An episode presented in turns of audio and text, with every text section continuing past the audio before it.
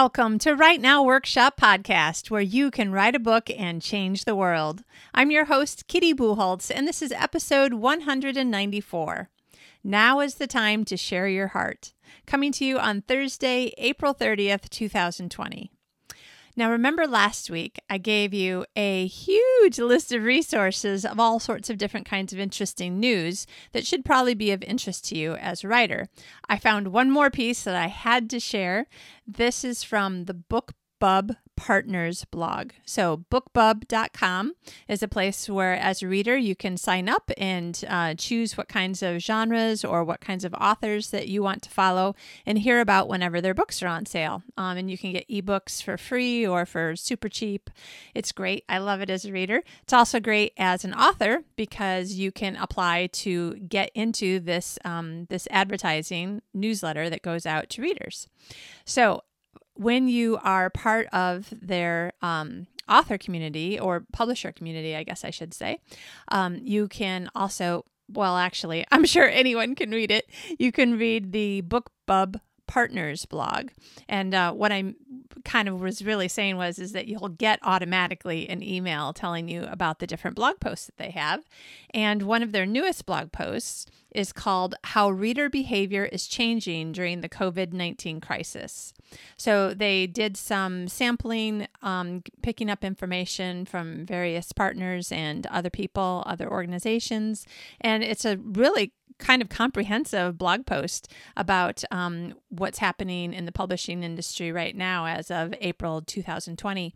Um, and how readers are buying and consuming books right now. So I encourage you to go check it out. You can find the blog by either Googling BookBub Partners blog or just go to insights.bookbub.com.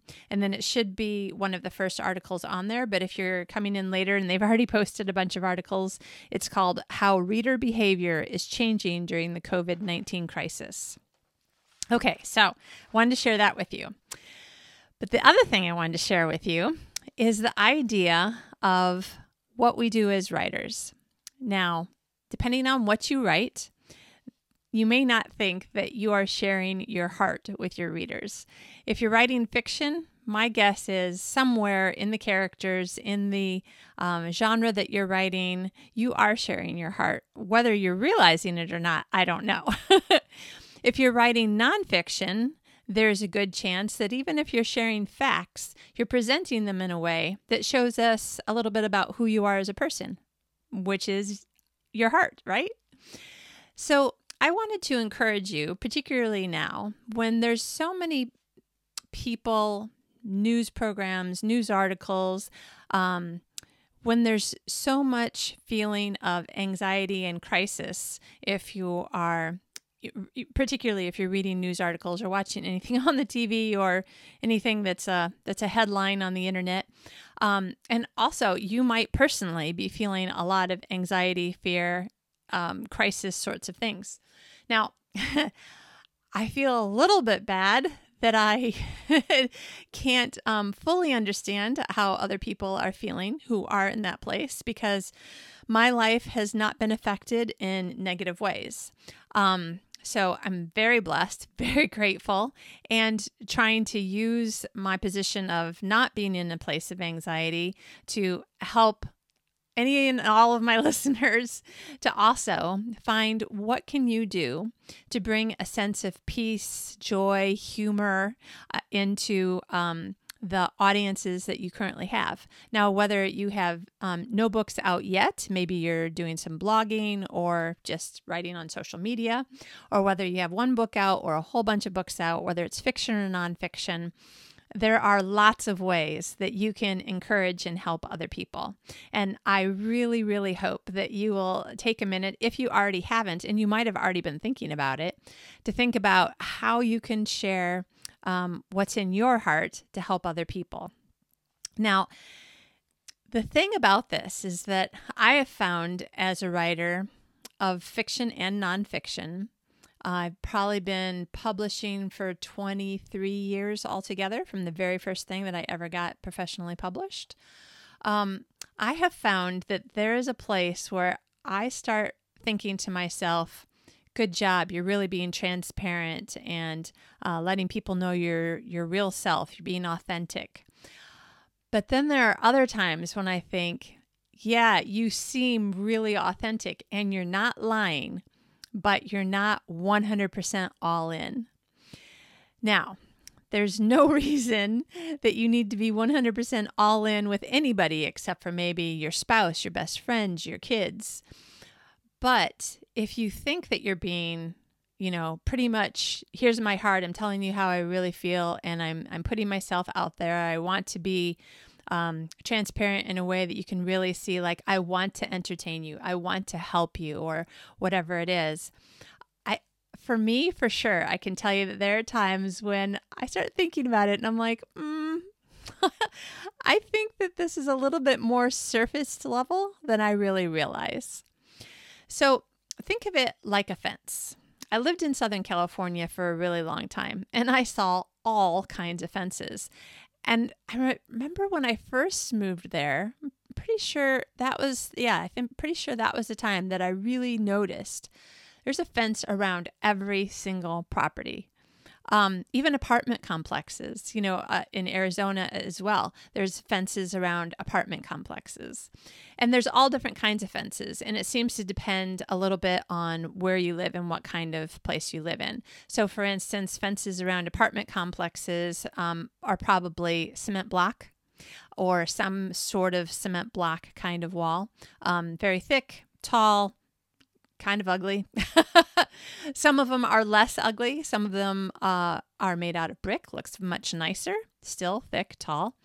Uh, uh, in the places that I lived in Arizona that had these great big walls, I think, mm, nope, not all of them. Nope, some of them must have really been for quote privacy or quote safety. Uh, some of them I know for sure were uh, walls that were put up to prevent the massive amounts of sound from the very nearby freeway from getting actually into all the apartments and making them really loud and uncomfortable places to live. But when I moved to Southern California, I noticed that there was a fence around pretty much every property. And there were some places that I realized, you know, either by visiting my friends for the weekend or whatever, that you could live there for months and never see your neighbor, have no idea what your neighbor looked like, unless you happened to go outside to get in your car at the same moment that they did. And that's interesting. I was going to say weird, but let's just call it interesting right now. Now, um, a lot of these fences were taller than um, your average tall person. So you would have total privacy. You could do whatever you want and not worry about being bothered or bothering other people except for like if you had your your music playing really loud that obviously gets through a fence. Some of the fences were um, very nice thick wooden fences very pretty nice to look at. Uh, some of the back fences would be these cement block walls. Some of them were sort of covered with all of the greenery of the backyard uh, some trees and some bushes and that sort of thing. So that i think i think to hide the ugly cement block wall um, there were places that I uh, drove through in the Beverly Hills area that had ginormous tall fences made out of wood. Uh, well, I don't know, probably no wood. No, I would say um, stone uh, and metal, and many of which had hedges in front of them as well, so that you couldn't see at all anywhere. I mean, I don't even know how you would be able to um, get around seeing into the fenced in area. Incredibly private. Um, and I'm not saying privacy is a bad thing, but stay with me here. Um, whereas when I lived in Michigan, um, the place that I lived in my whole life had no fences, but it was in the middle of the country. So there was, you know, um, I don't know, 20, 40 feet of trees between our property and the neighbor's property when it's not summer and the trees are all green and covered with leaves and everything in the wintertime you could see through the trees to the neighbor's house and of course you can see the houses across the street um, but w- i don't know of anybody who had a fence um, okay, so now I'm thinking of a couple people, and they were city people who came up and bought summer homes and put up fences around their homes there in the country. And I remember thinking, that's weird. What are you trying to keep out? The dogs can go in and out. I can see you. Like, I didn't really get it. Um, And then there's all the different kinds of fences. Like maybe you just have um, kind of chicken wire around your vegetable garden to keep rabbits out. That I totally get. That's not really a fence for people, though. It doesn't keep me out. It doesn't keep me and my neighbor from, you know, communicating, having a relationship, that sort of thing. Some fences were um, were kind of pretty, just for sort of show. I think maybe. Um, picket fences or what would you call it um you know when it's like two slats of wood um and obviously like any dog or cat or any animal can get over or through or whatever um oh i'm sure that there's a name for this kind of fence but i don't know what it is. Um yeah but like two slats of wood going across and then poles that hold them up all the way across. Those fences to me are just for show. They don't keep anything in or out. Um and then all the different things in between. Some some properties would have not a fence but just hedges, which, um, depending on how well you took care of your hedges, would afford you some privacy or really not that much at all. So, this is what I was started thinking about. In our lives, in our hearts, we have some kind of fence around our heart. Now, one time I went to visit a friend in Ohio and um, we went outside to their backyard and I don't know, we were either having a drink or a picnic or lunch outside or whatever.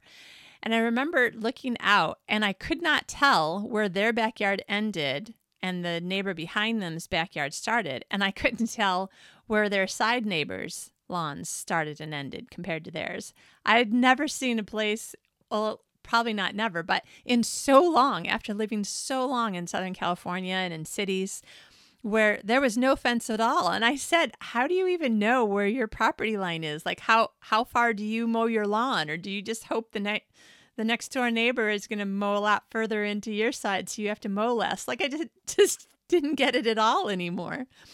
And i started thinking about all these things as compared to our hearts right now when we're stuck inside or stuck with a small group of people or stuck by ourselves or whatever. Like how much of ourselves are we really w- willing to share? How much do we think that we're sharing compared to how much are we really sharing? What kind of fence do we have around our hearts? Is it a hedge? Is it metal? Is it stone? Is it just kind of one of those decorative um, nice slat I wish I knew what I was saying with the name of that fence, but you know the, the fence it has just like two two long slat boards. Um, is it, uh, do you have literally no fence at all? I mean, there might be people in your life who are thinking, please put up at least a little bit of a fence. I don't want to hear every single thought you have on every single topic. I have occasionally been accused of that from people, which, you know, totally get it. Everybody has their levels, right? And of course, we want to protect our hearts. There's lots of relationships that I have where I know I am actively keeping people at an arm's length distance or more because there are people who have habitually hurt me in the past, but who are people in my life, in my circle, that will always be in my circle. And therefore, I just have to figure out how to deal with them. Um, and when it comes to being hurt and then being hurt again and then being hurt again, of course, we're going to put up some kind of fence, something to protect ourselves. But then, how much of it is to keep other people out? How much of it is to make sure that we don't let ourselves out? So, since we're writers, a lot of ourself goes out there on the page, no matter what kind of book we're writing. I'm writing this book on encouragement for writers. It's nonfiction, yes, but it's probably got more of my heart in it than probably a lot of my fiction. And my fiction has a lot of my heart in it. You can tell the kind of person I am by the kind of story that I write and the way that I have my characters act and interact with each other. There was a time when we lived in Australia that we thought we would only be there for a couple of months. We'd really never been out of the country except Canada, which I, you know, many times jokingly called just another extension of where I lived in Michigan. um, it you didn't even need a passport or anything. You just drove across the border and said, "Hi, we're just coming up here for the day to have a picnic or something." And that was it. So, aside from that, Australia was the first time that we moved someplace not in the United States. And I was super excited. We both were like, this is amazing. We did not grow up um, with families who traveled much, not even within the United States.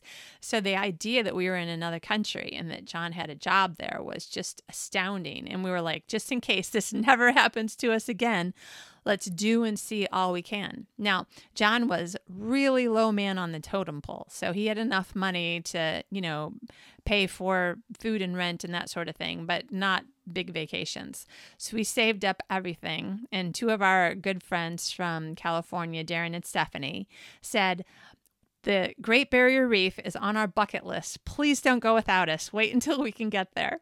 So they came over on vacation, and the four of us took the cheapest possible trip you can imagine to go see the Great Barrier Reef. Um, like the super cheap air, airplane that doesn't allow you to have luggage. And we stayed in backpacker motels and we took the cheapest possible tour out to the Great Barrier Reef. But the four of us were so excited. It was like all we could do just to keep our excitement inside of our skins. It, we were so, so happy. But when we actually got there and the boat, you know, stopped and everybody started getting their their swimwear and snorkeling equipment and everything on, I was just talking to myself inside my head, going, You've got to do it. You came all the way here. You've got to get in the water. But water over my head is like not my favorite thing. I am a terrible swimmer and um and I've almost drowned twice. So um I have issues. I have issues about deep water. So I get to the edge of the boat and I'm sitting on the edge and my feet are in the water and I'm looking in this amazing clear water and I'm seeing all kinds of fish. And one of them was, I swear, half as big as me. And I'm sorry, but I'm sorry to his, his mother, but that fish was ugly. It was ugly. And there's something about ugly fish that I just find also scary. And also, it was a great big fish. So I was like, I don't know that I want to get in the water. But he wasn't really moving around. It was like he was just sort of looking at all these funny humans getting in the water everyone who wanted to get in the water was in the water except for me. Everybody looked happy to me. Everybody was swimming around and they had their snorkels and they were seeing things. And I, well, I was trying to get myself to get in the water, but I was scared. And and this was going to be like the only time I would ever be able to go there. And so I was trying not to like get so upset with myself that I would cry because I desperately wanted to do this, but I couldn't get myself to do it. Eventually, our friend Darren noticed me sitting on the side of the boat and he's like, What are you doing? I'm like, I'm really scared to get in. He took like 15 minutes at least and just calmly, quietly talked me through like, this is really neat. It's beautiful. The water's calm. None of the fish are at all interested in me at all. There's a rope that I could just, if I just got over to that rope, I could just hang on to the rope and stay there and, you know, put my face down with my, with my mask on and just look through the water and, you know, maybe go up and down, back and forth on the rope or whatever, that it was going to be totally fine. And he was just very calmly and, but with this, this beautiful, loving heart telling me how great it was going to be. And I just needed to get in the water. And he's like, well, just put yourself over the side and hang on to the boat for a while and we'll talk a little longer. And we did that. And then eventually he went over to the rope. It was like three feet. I had to swim three feet. Of course I could do that. But still, I'm thinking this water is like, I don't even know how deep, a million times over my head. For some reason, I just had it in my head I was going to sink like a stone if I let go of that boat. But he walked me through the whole thing until I was finally over hanging onto the rope and looking down through my mask and being like, holy cow, I can't believe it. I'm in the ocean at the Great Barrier Reef. This is amazing. And then he was like, Are you okay? You going to be okay here? Just call my name if you need anything. Um, and you might wonder, where's John? John was way, way off. He was very happily swimming around, had no idea what had been going on with me. And it was the most amazing thing. Darren's heart to me that moment was like when I visited my friends in Ohio and I was like, I don't understand. Where, how do you even know where your uh, yard ends and the next yard begins? Like it's just all this beautiful green grass everywhere. And I was like, you know, that's the connection that Darren and I had for a few minutes. Not that we always have that kind of connection, not that we've never had it again. I'm sure probably we have, I don't know. But for a moment, there were no fences and it was all just come on over, enjoy the screen grass over here. it was an amazing experience, and I know that it's one that humans have all the time. You know, not every day. Interestingly, let me tell you, Darren changed from being a teacher, which he was very good at, to being a counselor. No surprise there, right? So, as a writer, though, where are you at on the teacher to counselor kind of spectrum? Where are you at in the let me share my heart with you so that you can really understand something that's important or really enjoy something that's important? Darren wanted to help me just to enjoy this amazing once in a lifetime moment that we were all having. That was it. I mean, a, on the one hand, it wasn't really important. It didn't change the course of world history didn't change the course of my life, except for notice it did change me. It changed me because it was an example of just really opening yourself up, not having any fences, not keeping people away at all. And then he was able to give me something that I desperately wanted. And I think that we can do that as writers, no matter what kind of writing we do, whether it's a blog post or a story or a how to book or a textbook. Um, I think that there are so many ways that we can look at what we're writing, you know, after probably we've written the first draft and ask ourselves, how could I make this have even more heart to it. And I think part of it is being willing to use different words, say things in a different way that really open yourself up and make the emotion of what you're saying deeper and stronger and really um, vibrate more within other people. Because when we write something that changes one other person, we have no idea what the ripple effects of that are going to be. How many people is that person going to say something to and change in a positive way? And as writers, I think we have this amazing um, gift and power and responsibility to, as best we can, know when is the time to just lower the fence a little bit, move the fence a little bit further out, maybe climb over the fence, maybe hang on to it, take one step, take one more step, just one more step so that we can't actually reach the fence anymore and just see what is this like. Is this a better place? Am I writing from a better place now that I've like let the fence be a little bit away from me? Because maybe over time we'll find that we do move the fence further and further out, that we give more space for our own hearts and more space for other people to enjoy what's in our hearts. I really hope that this is something that is getting you thinking. And depending on what you write, you might feel like, um, you know, this applies to me a lot or only a little. But whatever kind of fence that you have around your heart, whatever kind of fence around that you have around your writing, ask yourself if it's important and necessary that it be 10 feet tall, three meters tall. Does it need to be metal or stone or concrete or brick? Could it be just a hedge? You know, at least that's green and full of life. You know, birds can be in a hedge. Um, it's prettier. Uh, it's good for the environment. You know, green things clean the air for us. Maybe it could be uh, even shorter hedge, maybe one that, you know, keeps us with a little bit of distance between each other, but that if I was walking down the sidewalk and looking over the hedge of your heart, I could see you at least and wave to you, say hello. We could get to know each other a little bit maybe the hedge needs to be even less than that hedge or maybe that maybe the fence needs to be even less than a hedge. Maybe just one of those kind of pretty white picket fences that just look nice and vines grow on that have flowers on them. I don't know. I'm not even sure that i know for my own heart yet but i do know that it's important to me because every book that i write i share a little bit more of my heart and a little bit more And I really am pretty much 99% sure that's why it's a huge part of the reason why I feel like every book I write is better than the one before. Because I'm really digging into what do I really think about this situation?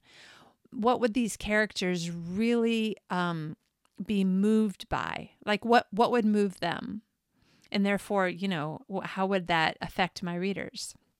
When I'm writing things about encouragement and when I'm doing podcasts where I'm trying to encourage people, like, can I share just a little bit more of myself so that it helps other people to see, okay, now I see what you mean. It's it's that. It's that going just a little bit further. It's it's hopping over the side of the fence and maybe still hanging on to the fence, but at least it's being, you know, another foot or two on the other side, half a meter on the other side. Giving just a little bit more space to how much you're willing to share with people, and then how much that will move other people. I do believe that we can write books that change the world. I'm absolutely convinced of it. We can all name books that have changed the world, have changed the world as a whole, have changed nations, have changed individuals. And I think that that is what our gifts are for. And maybe not all people with the gift of writing and storytelling would agree, but it's what I believe. And I think that we could do a lot of good things in the world right now, especially at times when people feel more anxious and more fearful and people, you know, are losing income or losing jobs or losing loved ones. There are so many things that we could do to add more life and love and I don't mean to be like woo woo positive energy, but seriously, being more positive, helping other people to count their blessings, to see what there is, but also I mean, part of sharing your heart with somebody is also being sympathetic and empathetic and um, crying with people who cry and laughing with people who laugh. So, in what ways can we do that as a human being and in our writing? Those are some of the things that I am looking to explore, continue exploring in my own writing. And I hope that you are also doing the same because it might make your next book better than any book you've written before. And that would be so, so exciting, right? It would be like that one moment when I got into the water at the Great Barrier Reef and I was no longer hanging onto the boat and I was like, I'm in the water at the Great Barrier Reef. Oh my gosh. I want you to have that experience in your writing. I want that experience in my writing. So give it some thought. Happy writing. Get some writing done. After you've written the first draft, see, ask yourself, what could I do more with this? Or what else could I do with this? I would love to hear from you. So let me know how it's going. I want us all to have the best writing year we've ever had in 2020. I'm very, very excited about all the things that are going to happen this year that are positive and that add life and joy and love and peace to our community, our neighbors, the people who read our books, and people who read whatever it is that we're writing. So go write something look it over again, go write some more, do some editing, write some more, see what happens. I'm excited. Have a great week, and I will talk to you again. Let's see, the next episode is the Encouraging Words episode because it'll be the first Sunday of the month. So that'll be coming up in a few days, and I hope that you find encouragement both in this episode and in that one. Then we will talk to Bethany Turner, who is a hoot so funny. She'll be here next Thursday. So you've got several good episodes, I think, that are just going to um, really make you feel good about life and, and writing. Enjoy, and we'll talk to you later.